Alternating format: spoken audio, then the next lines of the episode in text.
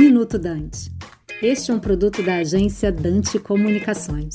Hoje vamos falar sobre a varíola dos macacos, causada pelo vírus monkeypox da mesma família da varíola humana. No século XX, uma em cada três pessoas infectadas morria pela varíola humana, chegando a matar 300 milhões de pessoas no mundo. A varíola humana foi considerada erradicada no mundo em 1980, através de um programa de vacinação mundial bem sucedida, e foi a base para o nosso Programa Nacional de Imunizações. E agora que mal saímos da pandemia da Covid-19, já estamos sendo ameaçados por um novo surto da varíola dos macacos. O Brasil, com quase 5 mil pessoas infectadas, está entre os cinco países com mais casos no mundo e duas mortes já ocorreram, uma no Rio e outra em Minas.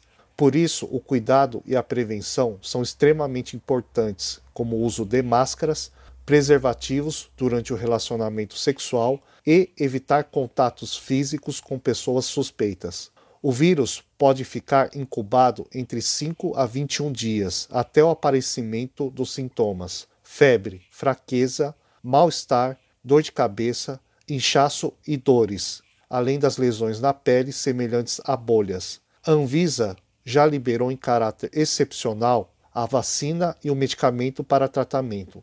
Por isso, fiquem atentos. Em caso de suspeita, procure sempre o seu médico. Aqui quem fala é o Dr. Tim, diretor médico do Doutor Consulta, para o Minuto Dante.